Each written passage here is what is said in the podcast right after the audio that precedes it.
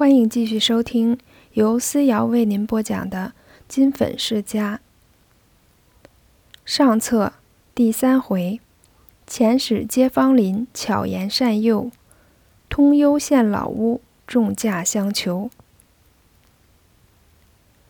这时，惜珍已走得远了，乌二小姐连忙也走开，燕西又走廊上一路跟了下来，说道。我真有句话对你说，一面说一面向前看，见惜珍已转过回廊去了，便道：“我那张字条你看见吗？”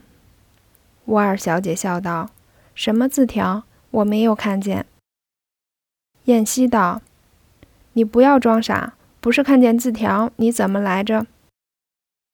乌二小姐道：“我介绍密斯丘和你借书来了。”燕西道：“他何以知道我有电影杂志？”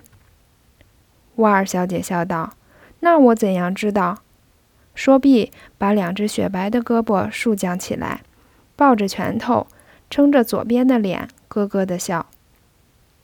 燕西看见他这样子，笑道：“到我那里去坐坐，我有话和你说。”乌二小姐把手轻轻地对燕西一推，说道。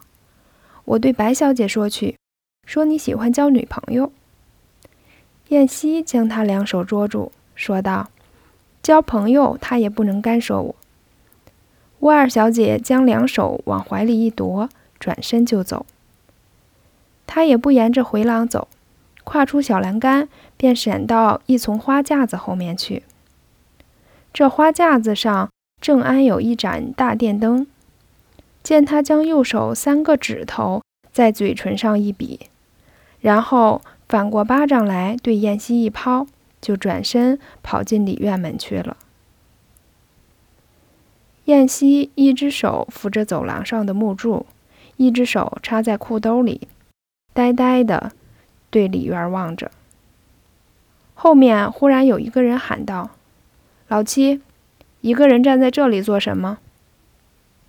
燕西回头看时，是他大哥金凤举，便道：“在屋子里坐着怪头晕的，出来吸一吸新鲜空气。”凤举道：“你出口就是谎，你要吸空气，你那屋门口一个大院子，比这里就宽敞得多，何必还到这里来？我刚才看见一个女子的影子一闪，又是一阵皮鞋响。”不是有人在这里和你谈话来了吗？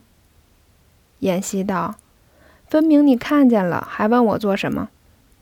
凤举道：“我说句老实话，劝你不要和乌家两位来往，他两人的外号不很好听。”燕西道：“他有什么外号？我没有听见说过。”凤举道：“我不必告诉你。”我若告诉你，你一定说我造谣。燕西道：“他又不是我什么人，我何必那样为着他？你只管说，他有什么外号？”凤举道：“难道你一点都不知道吗？”燕西道：“自然是一点不知道。我要知道，何必问你？”凤举笑了一笑，道：“他那个外号……”可真不雅呢，叫他。演戏道：“叫他什么？”凤举道：“嗨，说起来真不好听，叫他咸水妹呀。”燕西听了这话，心里倒好像受了一种什么损失一样，说道：“你这话有些靠不住，我不敢信。”凤举道。我知道，说出来了，你不相信吗？这也难怪，情人眼里出西施了。其实呢，你仔细一调查密斯屋的家境，你才知道这话有来历。你想想看，他父亲只那一点小差事，姊妹两人每月给的汽车费也就去一大半呀。能够让他姊妹俩昼夜奔走交际场中这样挥霍吗？由此类推，我们可想，他俩用的钱绝不出自家中。钱既然不出自家中，下文也就不必说了。我看你和他感情还不十分浓厚，所以老实说出来，不然我还不说呢。燕西虽然不服他这话，但是他所举的理由却极为充足，说道：“个人有个人的秘密，旁人哪会知道呢？再说这话果然对的话，今天请客是大嫂的东，为什么你不拦阻，还让他请呢？”凤举道：“事先我原不知道，就是知道，我也不会拦阻的。”因为他请过你大嫂好几回了，我主张赶快还了礼，以后少来往些。所以我常说，几个熟人听听戏、打打牌还不要紧，一卷入交际漩涡，花钱是小事儿，昏天黑地不分昼夜，身体也吃不住。据我所闻，他们这些交际明星，不是适用巫氏姊妹这种办法，没有不亏空的。前没两天，何家大小姐私私的拿了一些珠子，托你大嫂和她卖。看那东西要值三千上下，说两千块钱就卖了。你想，何家那种人家是什么体面人家？那他的大小姐至于把首饰出卖，私债应该到了什么地步？女人尚且如此，男人更何消说？燕西道：“这事是真的吗？”凤举道：“你如不信，你去问一问你大嫂。”燕西道：“不是我不信，因为前天我还看见他在西来饭店大厅大请客，大概那一桌饭总在四五百元。既然手头很窘，何必还要这样花钱？”凤举说：“唯其如此，所以亏空越闹越大呀。”燕西听说，便去思忖他们所以如此的缘故。凤举见燕西低头不语，自向后面去了。燕西抬头不见凤举，也各自回房。一回房，便想起落花胡同那个女孩子，心想：老大的话果然不错。若说交女朋友，自然是交际场中心事的女子好，但是要结为百年的伴侣，主持家事，又是朴实些的好。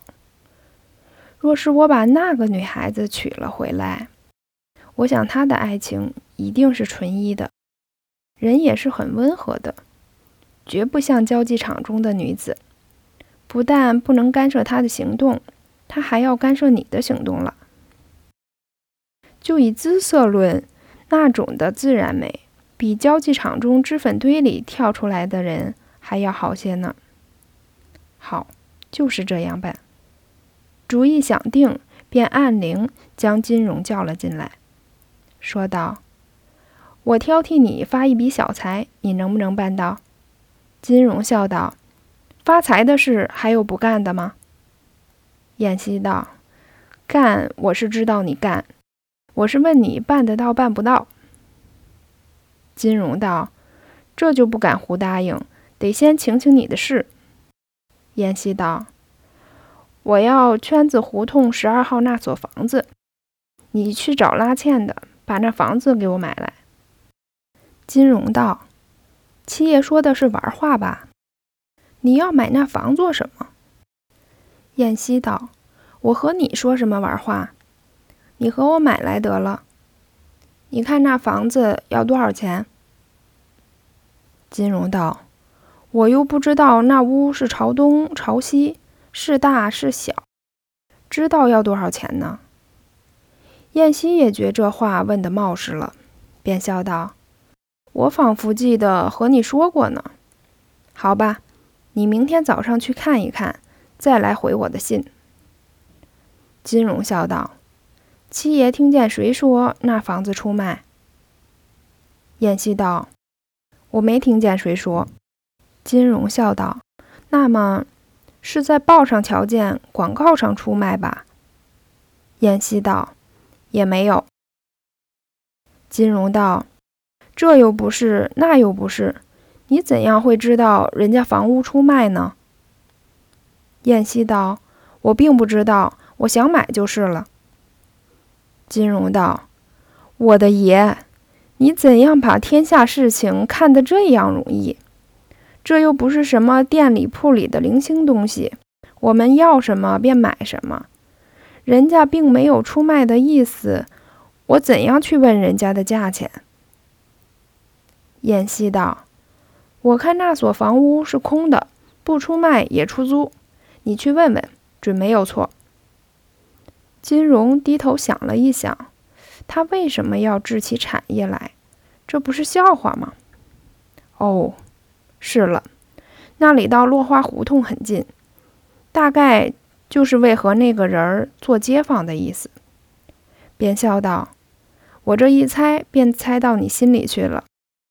你要在那里买房，预备办喜事呢。可是……”在那里到落花胡同还隔着一条胡同呢。燕西笑道：“你别管，给我办去就是了。”金荣凑近一步，笑问道：“这自然是你私下买，要守秘密的。但是你预备了这些现款吗？”燕西道：“我的事，我自然有办法，不用着你多虑。”我叫你去买房子，你就去买房子得了，别的你不用管。金荣不敢再多说话，免得找钉子碰，便答应着出去了。到了次日，金荣便根据燕西的话，自向圈子胡同十二号来看房子。一到门口，见关着两扇大门，并没有贴招租的帖子，在门缝里向里张望。里面空荡荡的，并没有什么人。悄悄地听了一会子，也没有什么声音，倒好像是一所空房。踌躇了一会子，不知道怎么好，心想：门既是由里朝外关的，一定里面有人。我且叫一声试试看，便将门敲了几下。街上听见门里面有一阵咳嗽声，断断续续，由远而近。踢踏踢踏，一阵脚步响。到了门边，门栓剥落一声，又慢慢的开了一扇门。金荣看时，伸出一颗脑袋来，一张哭蜡似的面孔，糊满了鼻涕眼泪，毛蓬蓬的胡子里发出苍老的声音来，问道：“你找谁呀？”金荣陪着笑道：“我来看房的。”那个老头子道。我这房子不出赁呀！说毕，头往里一缩。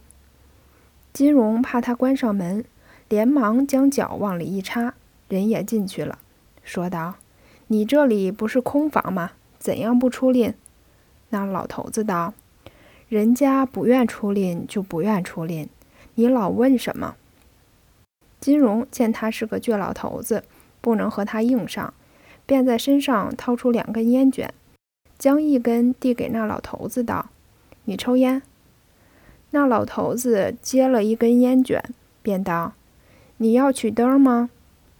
说着，伸手在袋里摸了一摸，摸出几根火柴，将一根擦着，和金荣燃烟。金荣道了一声劳驾，将烟就着火吸上了。然后那老头子也自己把烟吸上。金荣道：“你贵姓？”老头子道：“我叫老李，是看房的。”金荣道：“我猜就是。这种事，非年老忠厚的人是办不来的。还有别人吗？”老李道：“没有别人，就是我一个。”金荣道：“你好有耐性，看的日子不少了吧？”老李道：“可不是，守着两个多月了。”金荣一面说话，一面往里走。一看时，是一重大院子，把粉壁来一隔为二，里外各有一株槐树。屋子带着走廊，也很大的，就是油漆剥落，旧的不堪。走进这重院子，两边抄手游廊，中间一带假石山，抵住正面一栋上房，有两株小树，一方葡萄架。由这里左右两转，是两所厢房。厢房后面十来株高低不齐的树，都郁郁青青，映得满院阴阴的。地上长的草，长得有三四尺长，人站在草里，草平人富。草里绘图瓦砾，也是左一堆右一堆，到处都是。看一看，实在是一所废院。草堆里面隐隐有股阴霾之气出鼻。这房子前前后后没有一点兴旺的样子。金荣心里很奇怪，这屋子除了几株树儿外，没有一件可合我七爷意思的。他为什么看中，一定要买过来？金荣将前后大致一看，逆料这房东是有钱人家，预备把房子来翻造的，不然这一所破屋还留着干什么？便问那老人道：“这房为什么不拎出去？”老人道：“人家要盖起来自己住嘞。”金荣道：“什么时候动手呢？”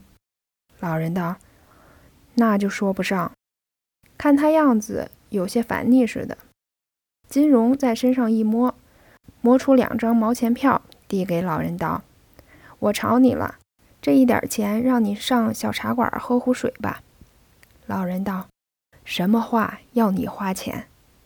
说时，他搓着两只枯瘦的巴掌，眼睛望着毛钱票笑。金荣趁此便塞在那老人手上了。老人将钱票收起来。笑着说道：“我是这里收房钱的王爷叫来的，东家我也不认识。你要打听这里的事，找那王爷便知道。这几日他常来，来了就在胡同口上大酒缸待着。你到大酒缸那里去找他，准没有错。”金荣道：“我怎样认得他？”老人道。他那样子容易认，满脸的酒泡，一个大红鼻子，三十上下年纪，说话是山东口音。那大酒缸除了他，也没有第二个这样的人。正说话时，一阵叮叮当当的小锣响，听那响声，正在院墙外面，大概是小胡同里铜匠担子过去了。金荣道。这墙外面是什么地方？老人道：“是落花胡同。”金荣心里明白了，想到我们七爷对于这事儿真也想得周到。看这一所房子，连前门到后墙都看了一周呢。既打了这个傻主意，大概非将房子弄到手是不罢休的。那老人道：“你要打听这事儿，是想拎这房子吗？”金荣便含糊答应道：“是的，但是房东既然要盖房，那是拎不成了。”老人道：“不要紧，你运动运动那王爷就成了。”说着，低了一低声音道：“咱们都是和人家办事儿的人，你还有什么不明白？”金荣笑着点了一点头，便走出大门来。那老头还说道。你若是再来，只管敲门。我是一天到晚在这里待着的。金荣知道是那几毛钱的力量，含笑答应去了。他想，既来一趟，索性把事情办个彻底，因此就先到大酒缸去喝酒，打听打听姓王的什么时候来。